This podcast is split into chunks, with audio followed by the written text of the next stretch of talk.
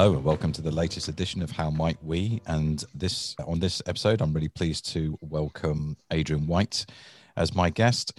And today we'll be talking about how might we return to purpose in talent and development. So, Adrian, welcome. Would you like to introduce yourself, please? Thank you. Well, thanks for inviting me on, Scott. Yeah. So, how to how to introduce myself is a good question. I think for, for a lot of my career, I would have I would have said I was a development guy. Over the last maybe ten years or so, I might have described myself more as a performance guy. But I think underneath that, or more currently, I would describe myself as a purpose guy. would be my, my my placement. Kind of technically, I'm a social scientist by kind of return to studies and education in later life. Um, super interested in, in group dynamics, social learning. I studied and researched for about 10 years around diversity and inclusion aspects within social learning, how people get to be members of the club and learn in whatever club that might be. And I guess that, that manifests itself in the real world in how I support individuals to navigate, fit in, and perform and, and build their careers, you know, based upon that. There's not much work for social scientists in the real world, so uh, I've spent most of my, my career, 25 years or so, in and around learning and development, talent, team and performance coaching at executive right through to youth levels uh, and really building out leadership and organizational effectiveness functions. The last few years, pharmaceuticals and healthcare, but much of my career has been heavy industry, media, oil and gas logistics consultancy. So, yeah, definitely transferable skills. I would hope. Yeah. Yes, well, it sounds like a, a quite a broad, a broad church, if you would say, of um, experience that you've drawn from. Yeah, I guess so. I guess that, that, that's what comes with age and moving around a little bit. Yeah, yeah, absolutely. Well, I think it's interesting you said transferable skills because I do believe that we have a quite a um, restrictive view of skills that we have, and when we learn them in one area, we believe that they're applicable only in that area again? Yeah, it, has been a real current discussion about the transferability of what we do and collaborating with a, with a group on some other pieces of work. And some of the critiques about, about approaches and models they are actually cycling back to situational. So I think there's two sides to that. I think we have a lot of we have a lot that is transferable, but I also think it's it, we need to be cautious about believing that we can lift from one culture you know industries with, with their own inbuilt cultures lift from one culture and just simply step in and copy and paste into a, a completely different industry there are definitely challenges within that as well well i think that's um, I know we haven't even touched the purpose yet, but it's just an interesting, an interesting in, introduction to this. Is uh, that I'm not a great fan of best practice. I like, and it goes, right. we're saying is best principles or best purpose. So understanding why we're doing something, and then say how can we achieve that within this different culture, leveraging what we know from here, and how might that help here, rather than as you say, lifting and cutting and pasting. Absolutely. Oh, the, I, I, will I will guide my language, but uh, whenever I hear that there's another benchmarking exercise or there's a, another best practice review, absolutely, we need to be informed, we need to be educated, we need to learn the lessons from everybody else that, that's going on but but wherever we're doing that benchmarking it's not here. It's not in my culture in my organization with my people with that landscape. So it's only the lessons that we need from that uh, as you describe the principles. And then we've got to go back and redesign from those learnings what's going to work more, what we can predict is most likely to work work most effectively in that situation right?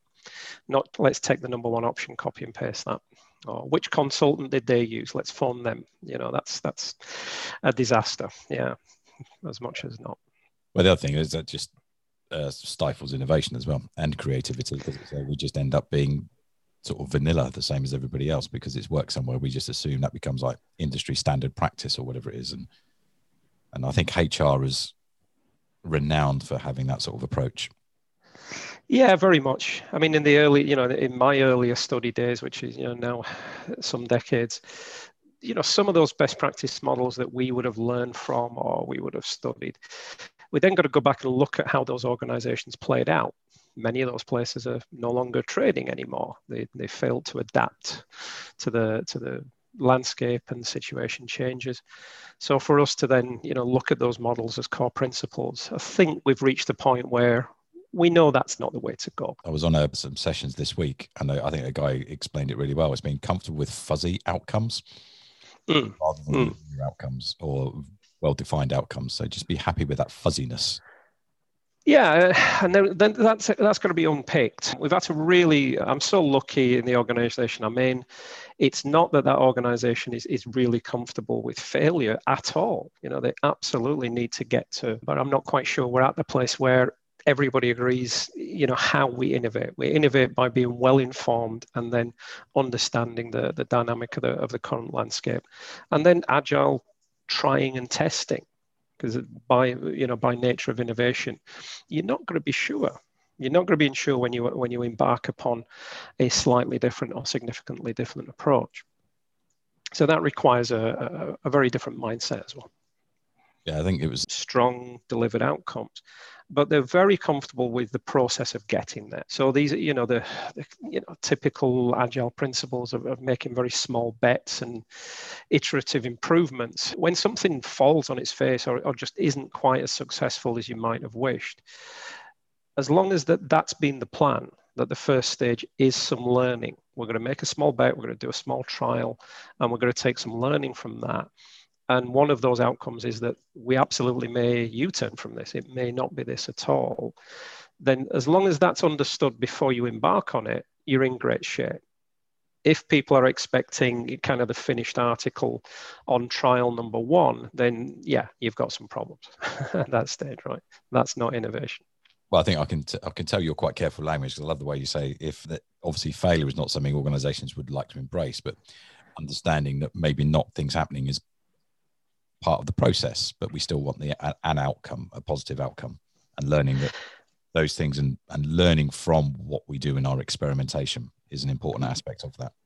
Yeah, very much so. I mean, you must have lived through many, you know, many generations of new leaders coming in with their preferred practices and preferred approaches and again you know maybe these this ceo or this particular you know global operations director they're hired in because they got results in another org. So they bring their people and their packages and their approaches. But you know as we as we progress down that that making those huge enormous shift changes in an organization it, it's incredibly painful. It's probably suboptimal. But it's a lot more palatable to get the agreement to go look we've agreed what the purpose is to come back to that state why are we making these changes? What are the what's the pain points currently? What are we moving away from?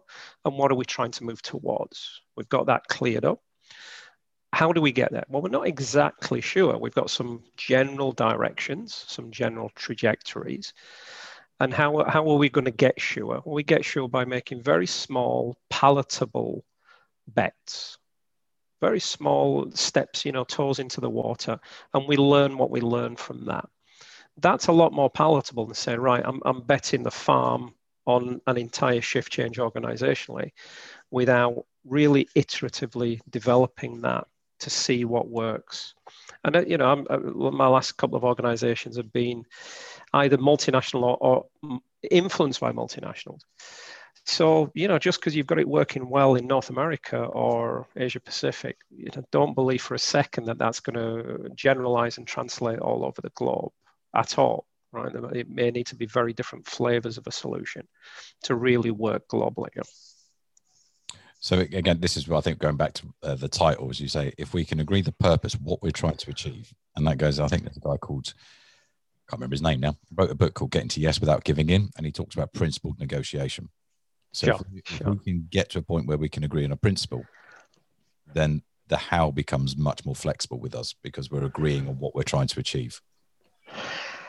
I, I think I can I can almost underpin the direction of of my almost my career in that. I mean, as, as a young kid, delivering you know back to back training programs without much purpose. you know, we just this is a rollout for some national, and you know after you've done the hundredth session of that, and you're really struggling to get people to link it to their work and link it to what they might be doing, you know, intuitively, you know that something's wrong in that situation. But you're too young, you're too junior, you're uneducated, you, would have no presence to be able to influence that over time. But, you know, I still feel the same 25 or 30 years later than I did back then, coming out the, coming out the, you know, of a, a massive delivery sprint. And, and now it's great. When I hear this, great, I want, I want to put my leaders on leadership training. Brilliant. I clap my hands and I say, great, why? Brilliant to hear that. Brilliant to hear that you're invested in their development. Why? And then we go into that discussion, Scott. You know, we go into where do you need them to be? No, no, no. You know, not where do you want them to be or what's your wish list, but where do you need them to be? Where, what's the predicted needs of your function? How does that fit into the organization? Therefore, where, you know, what type of leaders do you need in your space? And usually that's where we hit the first problem because we, uh, you know, our, our, stakeholders are not always hardwired to to have been having those thought processes, and that's okay. You know, I think many of our our peers and, and, colleagues around the world, that's the point where they get frustrated. Well, you know, leaders should know, and uh, you know, we're not a shopping list for them to come and order from, and all of that good stuff. But my point of view is, it's like they're not paid to do our job for us either right? We're paid to, to help these people have a thought process that gets them to have much more clarity about what the purpose of any particular intention is. And as you say, if we can spend some more time in that space, clap our hands and go, brilliant, why? What are we looking to do? And do that in a way that's not challenging. you know, we're not challenging. We're not trying to put them on the back foot. We're not the guardians of the development budget. You know, we're not that. But we are there to coach and help people through the thought process of getting to that purpose outcome. And then we're in much better shape to design something that might help them. And often we're talking ourselves out of work, right? It's not going to be a development need many times. It's not going to be something on my lovely menu of palatable programs. It's going to be something that really, once you, if we just put that purpose on the table and everyone can buy into it, maybe everybody can work their own pathways out to achieving that. But it needs to be on the table. It needs to be clear. You know. I think that's in some ways it's part of L and D, isn't it? So we, we I don't see L and D as the owners of learning. I see L and D as the curators or the facilitators of learning in an organization. However, that may manifest itself. So having those. Well, yeah, yeah. And if I can continue to be contentious, for somebody that's kind of looked after, owned, designed, delivered, curated. I'm not a great. I'm not a big fan of training. Yeah, so that's you know I'm, I'm a weird guy to hire into your organization to look after that space. It absolutely has its place, and to me, training is knowledge and awareness. That's training and then the traditional blue collar background in me says that's that's sure do observe correct skills development type stuff but as we get into the maturity and the leadership and all, all of the other aspects not a huge fan of extracting people from the real world and spending five days looking at mixed media PowerPoint interactions to talk about the theory of what's being done in the real world. I'm far more a fan of preparing people with the knowledge and awareness and then preparing them to perform because we understand what the purpose is. That, that alignment steps in, steps in there. So every time I can talk somebody out of training and into a real world solution to purpose, I, I feel that I've done my job relatively well at that point. As long as it's a, as long as I'm talking somebody into it because it's the right thing, it's the right fit, you know. But all too long, you know, and it's been documented by far more experienced people than me all too long, if we don't know what the solution is, but we know there's a bit of a problem, then we throw training at it, throw enough training at it, and then you know send them back when they're fixed type of culture. And I think, I hope that we're moving beyond that now, Scott. you know, I think so. I mean, I had a, I had a chat with um, Paul Matthews, who's written some books about, and his area is like that transferability. How do we how do we get the transfer of stuff that we might teach people or give people that knowledge? How can we get it transferred into uh, behavioral change in the organization that has the impact. Right. So I would I, I, absolutely, and I've been in that space as we all have for a long time, and you know, as I read, as I go into my last sort of decade of my career, uh, I'm pretty confident and comfortable to say when I look back at it, I think I've done. I've probably spent 50%, and maybe I'm being easy on myself, maybe longer, you know, more than 50% of my career kind of doing it wrong And I'm comfortable to say that at this stage. And if not entirely wrong, at least suboptimally. And I think that I feel that that mindset to say, you know, on a 70 20 10 model, which I feel has been so misrepresented by HR and organizationally over the years, the, the 70, as in the lion's share, is often the afterthought. It's like what, what project can we find or what organizational challenge can we find to implement the learning? Well, you know, sort of newsflash, nobody in our organization cares about learning outcomes. Not even the HR directors, usually, to be fair.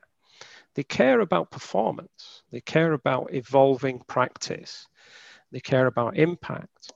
But find somebody in your organization that cares about learning outcomes because I can't, honestly speaking. They're a mechanism. So I, I think the cart might be before the horse in that regard. We're not looking for opportunities to implement and apply. We're looking to be working from the real world and preparing for that real world implementation not looking for the not looking for the opportunity to bridge the learning the learning is is the mechanism for what we're doing, you know, and, and that should be, in my humble opinion, based, centered, homed, you know, not just in the flow of work, but in the real world, you know. I think it's that's where, yeah. Yeah, it's a book I've read, uh, and it's about the 6Ds, and what he talks about is about this learning, learning outcomes, and then there's business outcomes. And I think I, I wrote something on LinkedIn, and I, I, uh, the title of was it is people don't pay you buy your training, they buy the impact. Yes, yeah, absolutely. Absolutely. And now, I don't want to get. Sorry, go ahead. Yeah, go ahead. No, that's a perennial problem, isn't it? Within L and D, is about how can we how can we do this? And I, th- I think I think what you've said is is an interesting way of looking at it. Are we looking at it the wrong way around? Should we go from, as you say, purpose? What are we trying to achieve, and then draw back from that? So, asking questions about what is this business need we're we're trying to meet? What needs to be happening differently for us to help meet that, and then then that then you've really started to identify the things that need to be doing differently and then that, then you can work backwards from that and develop something that's likely to be more likely to be successful. Yeah yeah uh, we, i don't know why it is. I really don't know why it is but but particularly in the leadership space we tend to be more comfortable with generic approaches. You know in a way that just would not be tolerated in in a in a technical environment as an example you know, we, we wouldn't send we wouldn't send you know four of our operators away and say, look, there's some technical training center away down the south of the country. We'll go down there for a, a couple of weeks. They've got all different types of machinery and equipment. I'm not quite sure what you need to use when you're back at work, but go get some training on, you know, kind of an overview training on these various shifters and machines and equipment, and then, and then come back and we'll kind of see what we want you to operate back in the workplace. You know, we wouldn't tolerate that. Yeah, we've ju- we've just hired in, you know, we've just bought in or hired in a couple of million dollar cranes. There, this particular spec or this particular thing. We now need you to have very specific technical development in the in the optimal operation of those pieces of equipment. But for some reason, we don't really translate that into generic leadership areas. And I'm not saying we should. I'm not saying we should go anywhere near that far, but I, I think we should at least be pretty clear on what the kit is that they're going to drive when they come back to work. And also, I don't think we should be sending them off to that technical training center. I think we should be doing that in the real world. So, some of the frameworks that we've tried to work on, and it's not, it's not, when I say 50% of, or even more, I think I've been doing it wrong. It's not that it was 50% 15 years ago and now we've got it right. Far from it. Far from it, you know. It, I think there's been elements that have been successful, but it's been hard to translate and, and build that out. But developing leaders to perform first and learn through that performance is one of my underlying principles. And it does go against a lot of the design and the, the, the content and the structures when I go into an organization. They will tend to be topic led and, and, beautifully designed and beautifully delivered, you know, far better than perhaps I could in, in many ways, but still topic led. Whereas when we come back to, you know, we come back to the actual purpose and deliverables, I want to prepare people for, for those deliverables. And it's only preparation, it's not academic knowledge and awareness, it's prepare, preparing to apply for what that current challenge is. And I would go as far as breaking that down on a quarter by quarter and even monthly by monthly basis to make sure that we're not bombarding leaders with, you know, so much theory and so much knowledge, which cumulatively may be fabulous. Five seven years down the line some of that stuff may be absolutely essential but it's not it's not addressing or speaking to the challenges that are being faced tomorrow when they head back into the workplace. And i think when when i my approach to that is overlaying the role life cycle if we look at if you were promoted tomorrow, then there's, you know, you kind of know what that first couple of quarters is like, you know, what the one year is like, you know, what the second year kind of acceleration is like, you know, what the third year bridge is. And then by the fourth year, you're looking for your next challenge or your, your next role. And when we overlay that kind of role life cycle, into the employee life cycle for their careers. I think that helps us then narrow down what might be most useful for those leaders at that, at that particular time. And I think that's something we could learn from people like marketing. So absolutely, yeah, absolutely. Let's let's give something. I mean, even I had a discussion as well the other day, um, talking to somebody. Said, well, we know when things like your performance management is happening, and we know that the sort of skills that you want somebody to demonstrate to be successful in, in delivering a good performance management interview and assess whatever whatever you've got I'm not going to talk about performance management per se because I think it's appalling in most organizations. But if you've got that process in place and you know sort of at December your your managers are going to do it, especially if it's their first first year as a manager, then I think that's where you could do some stuff with them and say, right, this is this is what they need to know. This is the skills they need to adapt and develop, and the performance is here. And how can we then do that with them at that point when it's necessary for them to be perform effectively in that role? Yeah, so so to some degree, the, the kind of just-in-time things that you can predict are great, and and that goes through financial and headcount planning. You know when that's I know when that's going to be in 2024 in my organization unless something changes. So you can predict, you know, these these business cycle events as well as the the HR cycle events. But you can also predict the role life cycles of their teams if all of their teams are five year in and they're certain career points, you can pretty well predict that they're going to have some new starters or less experienced people growing into their teams. Lots of things that lots of things that we can predict. But in the role life cycle, and I've certainly had this constantly, you, you, drop into a new role you, you know that that first quarter is all about learning the landscape learning the learning the stakeholders doing your analysis of your resources looking at your existing plan and how aligned and effective it is. It's just assessment right? Assessing you know which stakeholders are on board what, what the, the real underlying missions are not just what's written but what's under the table what the agendas are. And then it's about it's about getting that plan and, and then forming that plan in a way that's palatable you know to the what's in it for the different stakeholders and how do we need to shift and make ready teams and resources and, and make any changes to the to the, the budgeting structures wherever it might be. And then we know it's about gaining some you know making some starts to that you know actually getting some traction. And then we know it's about you know speeding that up and escalating it so again, when, when I've got somebody dropping into a, uh, about to be hired into or promoted into a role, even if they've been a leader or manager before, they're still going to go through some pretty predictable experiences to varying degrees. And I think that lets me that lets us strip out the the less necessary and just focus on what is likely to be the challenge on that period. And once they're, you know, and if they're there really quickly in that space, great play some more golf, you know, do whatever you want to do, right? But other leaders are going to take a little bit longer to get to that that place. So um, the cynics might might look at this as hand-holding leaders. I would say that I would say that we need the focus. I mean, love HR, but I mean we love a toolbox, right? We love a package of resources in our space. And it's good, you know, it's good to be able to give these things and they're available to people. But I think those tools need to be put into a structure that says if you need it, and if you want to go off the rails a little bit here and, and, and freestyle your shop, happy days, it's your shop. But should you need to drop back onto the rails, this is what's pretty predictable that's going to take you through really good planning, really good establishment, really good long-term uh, development of your resources and teams, right? So it's always there to come back to should that leader need it, and then with good support and coaching, we we try and take away the blind spots as well, right?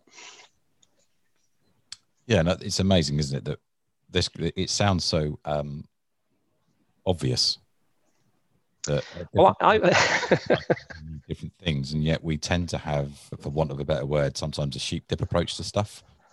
Yeah, yeah, absolutely, we do. Everyone's going to get L and D tra- uh, sort of training and leadership, because I remember I when I got promoted in the only company I really worked for, I did 18 years, and I, I applied for leadership development. 18, uh, 10 years later, I still hadn't got it. It's just because by the time it came round to there was a space available that I thought, you know what, most of the stuff you're going to talk about is I've been there and done it now. I'm helping. Yeah, yeah. I'm helping new leaders. I'm sort of coaching them because I've learned through experience by doing these things. Um, right, 70, 20, 10. Uh, and, and, but depending on that organization, at 10 years, you might still have been a new leader. Who knows, right? But um, look, it's it's there can be challenges though to, to doing that. So look, I would open up, I, I would promote and open up the ability for anybody to drop onto this in the current quarter. They don't need to, you know, wait or be nominated or wait for a space to be available. And that means that, that we might have a, a cohort of two people one quarter, and we might have a cohort of 20 another another quarter. And again, so that's when we maybe get into the communities of practice space where we're looking to have some community membership, even if you're on a cohort with one other person, because there's only two new leaders that quarter. That's absolutely absolutely fine. You, you, you get a key to the to the private members club of that that community of practice, and that's what's waiting for you on, on the other side, not just that cohort experience. But yeah, I mean, the, the other I think that one of the options though, and I think why many leaders in this space have got chance to play now is has been COVID. You know, from a scientific perspective, to be able to look at the effectiveness, we kind of need to isolate, remove, and observe, right, from a scientific approach. So that's not palatable normally. Let's just stop all of our development and all of our leadership initiatives and let's see what damage it does to the organization. That's probably not going to go down too well in most most uh, C-suites. However, COVID did that to a certain degree. For a lot of organizations, what you were doing is no longer, it was no longer possible for a lot of orgs. Now, of course, lots of other changes, lots of other things going on in that inverted commas test environment. But what I think what it did do was, was give everyone the chance to question everything. You know, what's essential, what adds some value, you know, what's kind of just nice to do, and, and frankly, what should have been shot in the head years ago you know and it, it, because there was no there's no and i don't feel now that there's any great emphasis to go back to how we were particularly in many many organizations. But there is a, there is we need to not be in survival mode anymore and we do need to decide what is our longer term new ways of working strategies and how do we develop and support people to be effective effective to purpose and performance within that. So I think it gives us a pass. I think it gives us a pink slip to be able to test trial and, and do things that may have been more difficult two years ago. Uh, and I'm certainly sensing that in my communities. Well, I think it's my view on COVID. I think it's accelerated a lot of things that were happening. I would tend to agree. Yeah, I would yeah. tend to agree. And I do think one of the things is, is, I say, we go back to purpose as well. I do think we really need to look at how we develop leaders because how to manage and lead hybrid stroke remote teams is completely different. How do we how do we interact with people we share an office with? And it, i think it's a whole, yeah. a whole different set of considerations to have. And i really do think we need to review leadership. And i think trust trust and purpose is going to become much much more important in organizations and leadership yeah, look, I, w- I would tend to agree, but I would also caveat that with the, the level of change and the level of adaptation required has been really different depending on where that organization was before. So for many multinationals that were, you know, and a lot of firms uh, have moved to that globalized rather than centralized approach. So the team that's running whatever, the, you know, the new sexy leadership programs, that may have members from six different countries in different time zones. That may have been the way that they were before that. So the the, the fact that the local office is closed and there were you know COVID absences and, and all the rest of it, that might not have affected their you know their kind of gameplay as much as it would have done with a massive national with a huge headquartered central office. And the impact of that has been has been significantly different. And also their tech readiness and not just the actual tech bolt-ons but people's comfort and, and level of sophistication working in, in virtual environments. That takes a couple of years to ramp up doesn't it you know? Well, and getting the IT uh, getting the IT system with the yeah. and all that well. Absolutely, if the actual tools were there in the first place. But even when the tools are there, and I think a lot of people have spoken on that, right, we've now got it all and all the tools, and we can do breakout rooms, and we can do yada, yada, yada. We can collaborate on, on you know, mural, we can do a thousand things, but just people were just not used to it right? So staring into somebody else's eyes on a video call is not the way that we physically have a meeting, you know, normally. You know, you're lucky if you get 10% of eye contact. Now it's 90% and it's really draining, you know, it's really wearing. But uh, a lot of that all comes down to the point, and uh, you know, we're all adapting and finding our ways through that. I have a lot more 15 minute meetings now than I ever did before. We're, we're now replacing the informal components of, of sharing thoughts and ideas. Can't just be replaced with formal decision making meetings. That's never never works never will. But coming back to that you know that, that purpose statement i was thinking when you were talking about that that the uh, one of the you know one of the most disparaging uh, comments as kids in the playground was you know kids would say to each other what's the point of you you know, which still kind of makes me smile all of these letters. It was like, what's physically, what's the point of your existence? You know, it was like the disparaging comment in the 80s. Well, actually, that's a really good question. You know, when we when we translate that back to you know grey-haired and balding senior leaders and the and the thirty-somethings that are coming in, shaking things up, you know, actually, that what's the point of view is a really really good question and something that just needs to be it needs to be brought out time and time again because the answer to that is not likely to be the same on each 12 months that you might ask that. The answer to that is likely to change. I think, yeah, because we, we evolved, don't we? As, as you say, how you described yourself over your career is, is, is, is evolved. And, and now you call yourself or refer to yourself as the purpose guy, whereas before it was the other, other aspects that were more important. Uh, yeah, yeah.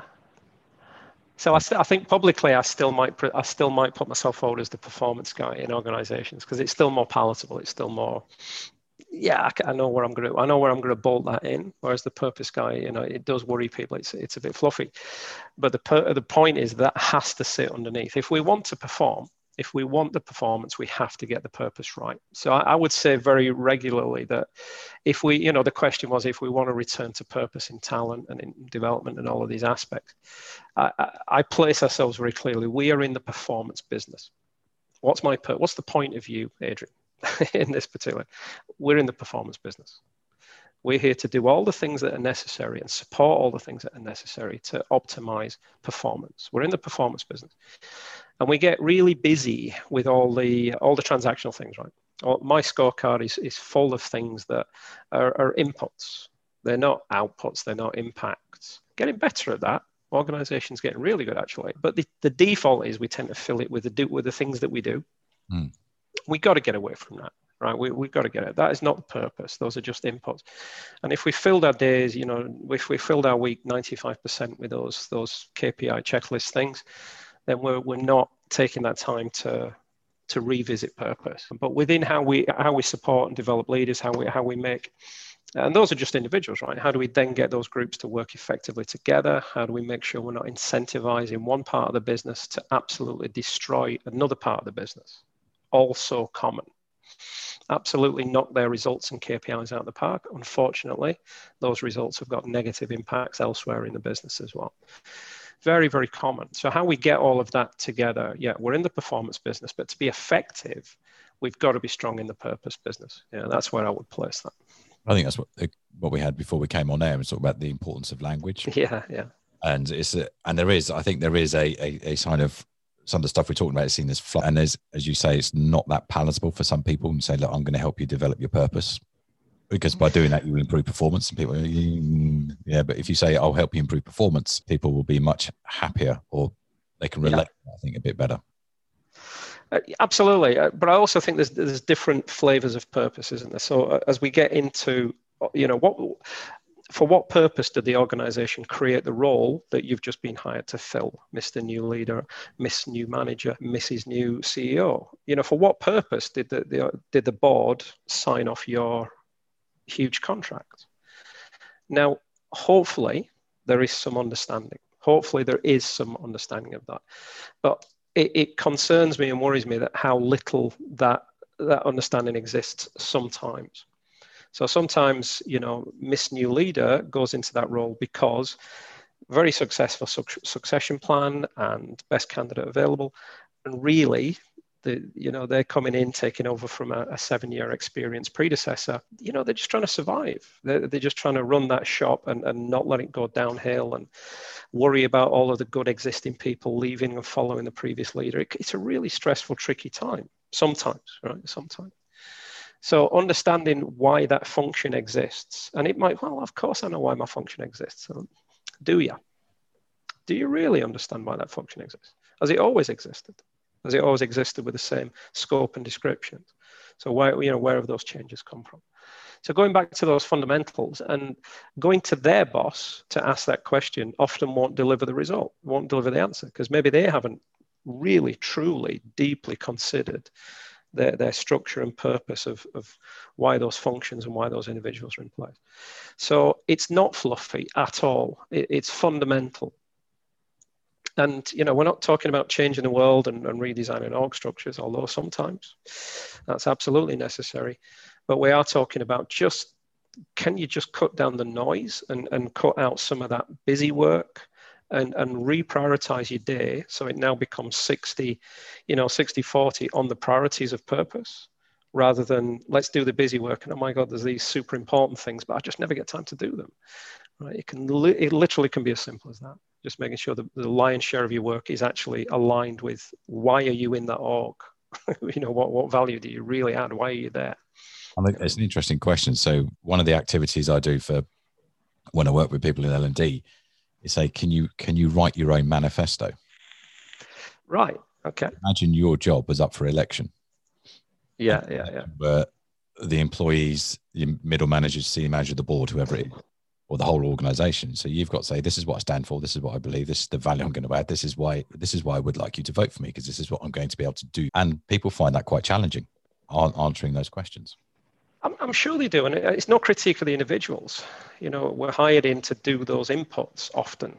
Hmm. And our challenge is to go, great, you know we take that on board but while we're here doing those inputs let's have a real assessment about what you know which of those inputs are super necessary and, and are they necessary now are they necessary as we come into a different phase of a, of a global pandemic uh, maybe they were super necessary 18 months ago are they now and if they're important are they a priority right we can all get it, you know involved in our own importance and if they're a priority how does that priority compare to the other priorities of the organization should I be pushing that priority just because I'm, I can network and I've got, I can, you know, power through something and get it delivered, and turn my scorecard green? Is that really what it, what's best for the organization? Or in some cases, should I be putting that on ice for 12 months and redirecting and supporting another part, which isn't really my core scope, but it's a much bigger purpose and priority for the organization? Now, that's the agility that I'm pleased to say I'm seeing many HR practitioners breaking through now that absolutely get that. And it's a different mindset, it's a different, often a different generation, although I don't want to be negative to my own generation. I don't want to in any way whatsoever. But we are seeing, you know, bear in mind millennials turn 40 this year, right? So the millennials are not the, the youngsters they once were. That's starting to make me feel old. I'm not even a millennial. Hearing me. Yeah, indeed. Next week. I, I, can't comment on that. Let's not get into an ages debate right, whatsoever. My, my fifth decade, I still feel like I'm about 24, but apparently the mirror doesn't agree. But yeah, you know, so I'm really pleased to see some some really strong HR practitioners coming in and going. As I look around the the organisation, one of the one of the slowest functions in there is HR Now, we're not being binary and black and white and beating any function up in, in any way. But if, you know, if the if the operations are going to be adaptable and move around their landscapes quickly, we can't be, you know, doing once a year programs that are generic and, and topic led. That is not going to support operational changes and landscape changes. It's just not going to do it. Now, for us to be as quick as operations, that means we have to rethink how, we have to rethink our shops. We have to rethink how we do it. Our speed to market has to be agile in the way that IT has become agile, in the way that IT has led agile in many ways. And some of the, you know, some of those IT colleagues were still in transactional work, but those that were driving have been driving at the fastest possible pace and have been ahead of the curve and have been creating those opportunities.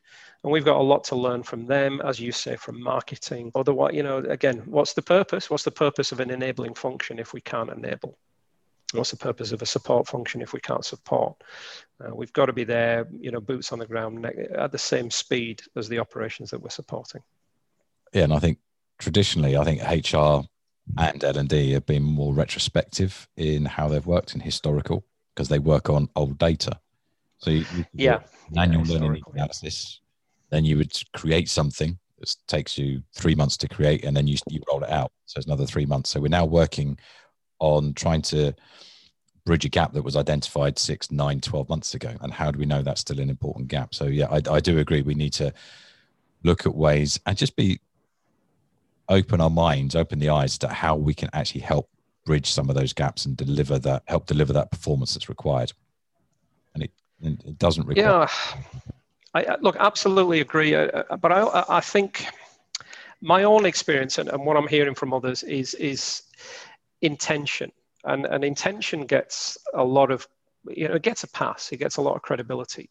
So we're, we're very worried in, in the HR space, and we seem to be very worried about the metrics around the measurements, about around green scorecards. These, these, these are very important.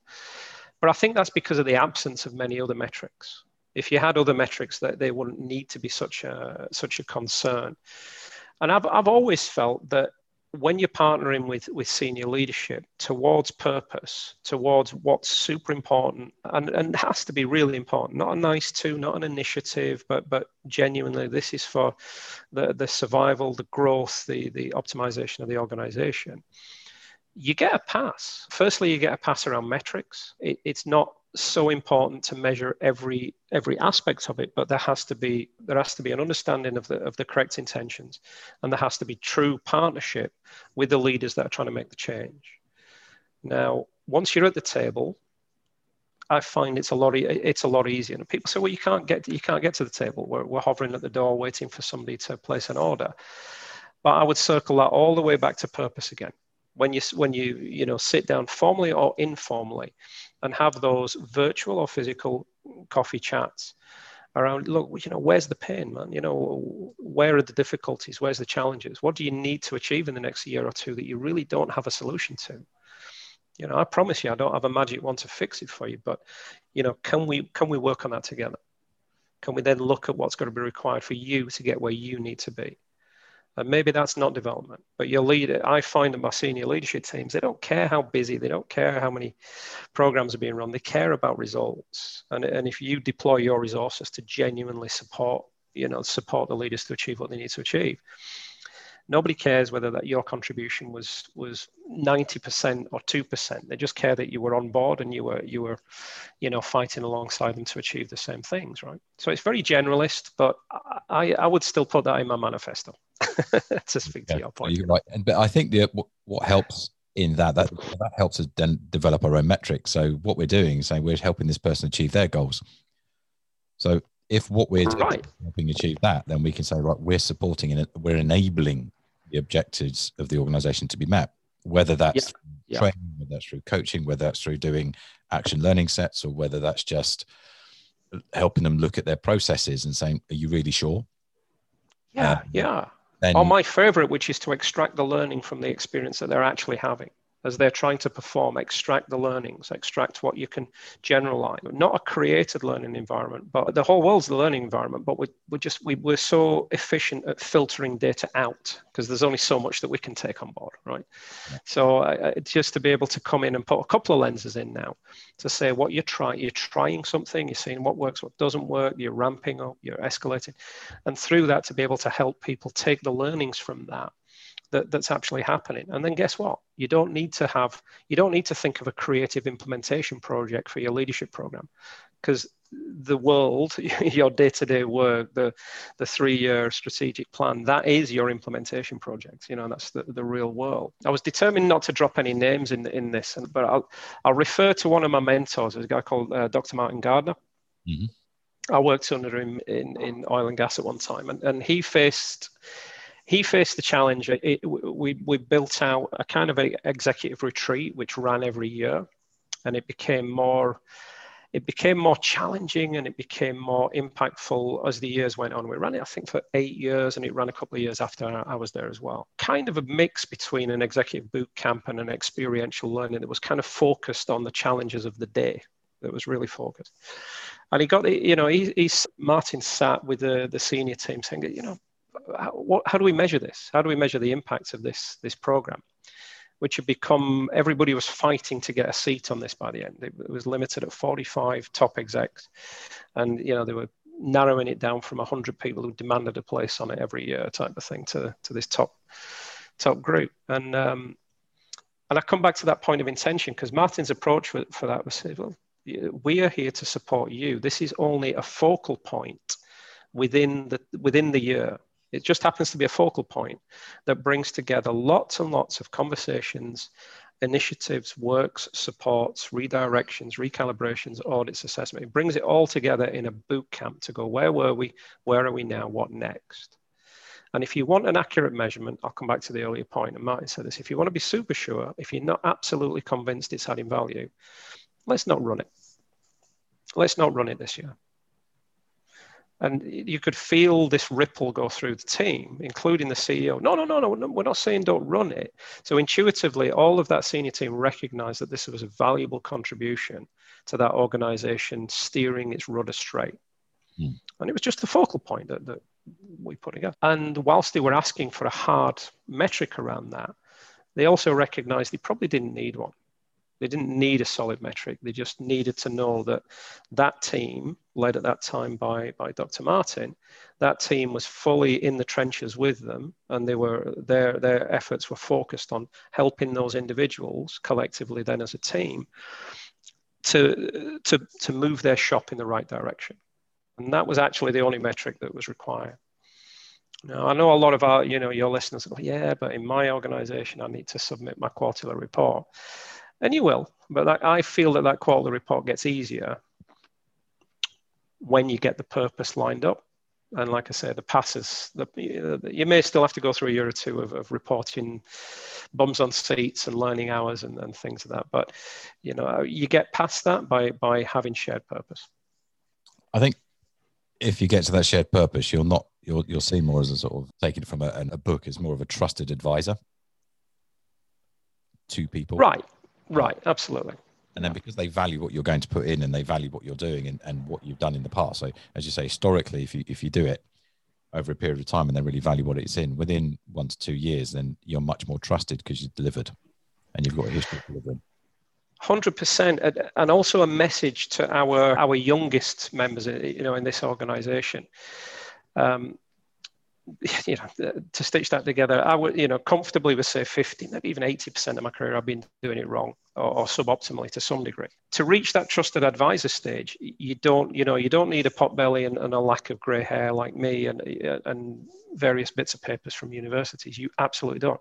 You, to be a trusted advisor, you've got to be, you've just got to have gone through two or three battles with the troops you've got to be alongside them for those two or three battles through that, that real pain point of that organization. And you've got to have been there, not just proposing a program, but helping, supporting, guiding to, to, to, uh, to ask that. And so some of my recent team members have been, you know, well placed in their 20s, have developed into phenomenal coaches within a year, you know, and I mean really elegant, strong practitioners in their in their mid twenties. And I've seen I've seen some of those individuals become properly trusted advisors at a point when others may be thinking, you know, imposter syndrome. You know, that we've got to wheel out the person that's run this for decades and has, has done that. Absolutely not. Absolutely. Not. I, am totally convinced you can reach trusted advisor 18 months, two years by being in the trenches with the people that you're supporting and not being precious about your deliverables, but putting that subordinate and saying, no, we're here. I'll redirect my shop just to support what's important to you right now. And that, you know, change the change the annual plan because the business plan's changed as well, right? Absolutely. And I think that goes back to what we talked about, have purpose to begin understand your purpose, and then act in a way that delivers on that on a regular basis consistently. And if you do that, then you get to the point where people will say they, they will be coming to you and saying, I have this. And I think that's a good way of how people perceive you. Do you get asked to do something, or do people come and ask you for help and your input? And yeah. Yeah. Your, where you are as an individual or as a department within an organization yeah, the, the, natures of those relationships, absolutely. Uh, uh, I think I read something earlier this morning, though, from one of our colleagues that was uh, one of our peers that was saying, look, you know, I can see what the development needs to happen for these guys, but they don't want to engage. And, you know, I asked them, and, and they won't share with me what their pain and what their challenges are, type of thing. But they might not want to share that. You know, some people are going to be very open and going, like, oh, "What's your thoughts on this?"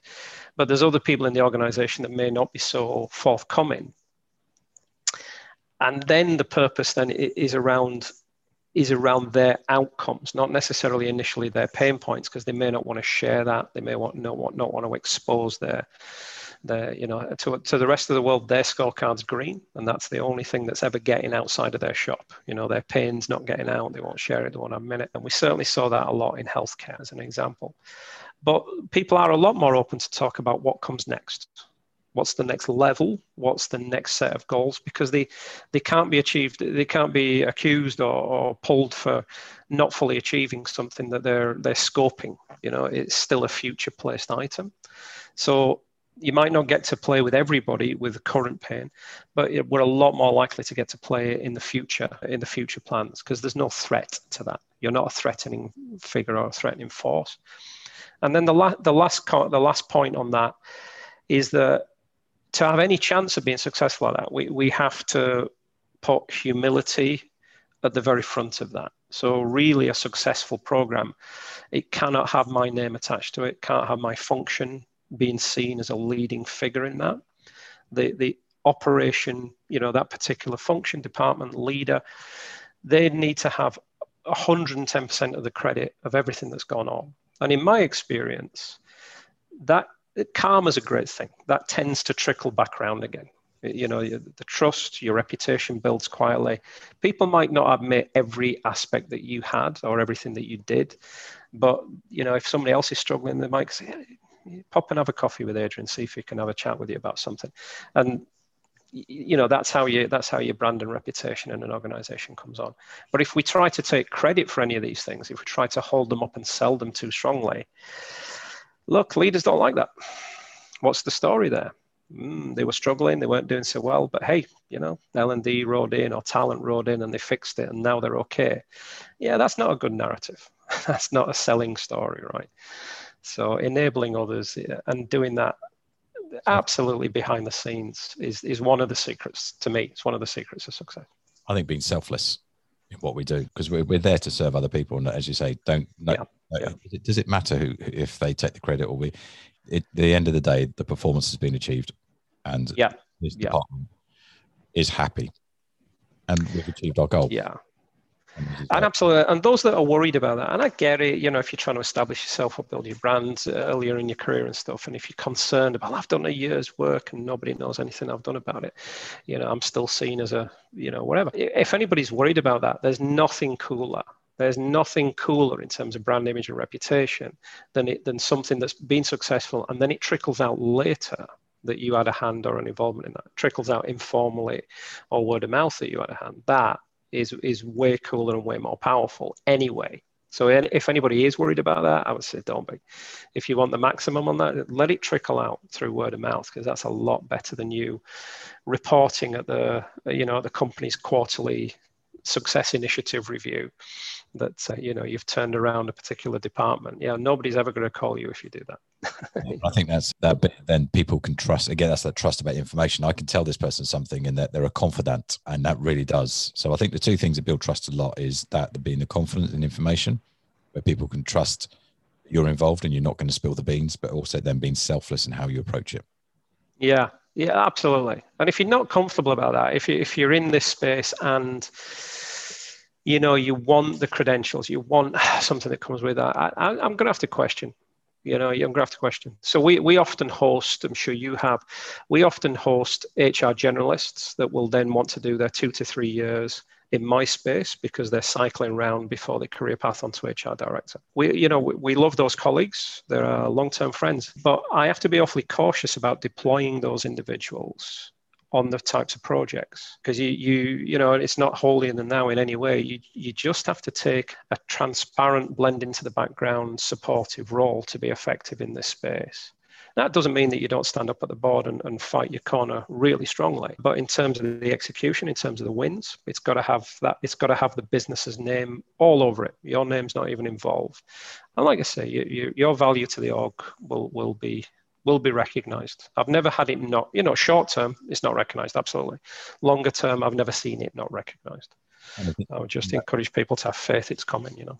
Absolutely. And I think when you go into that board and you stand up and fight, even if people haven't said that you're involved, they're much more likely to be on your side. And even if they're not going to agree wholeheartedly, they're very unlikely to resist. Yeah. Yeah. Yeah. Absolutely. Yeah.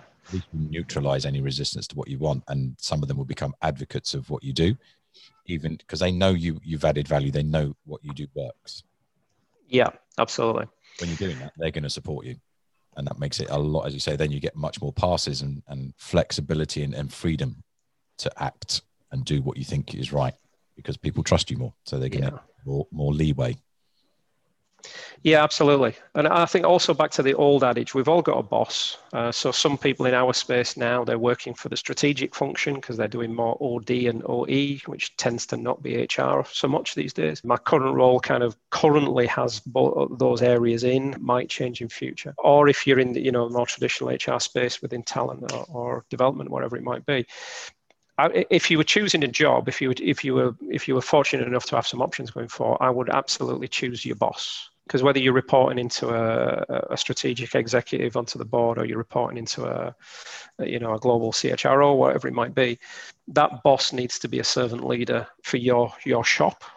And if they're not, if they don't get it, it's going to be really difficult.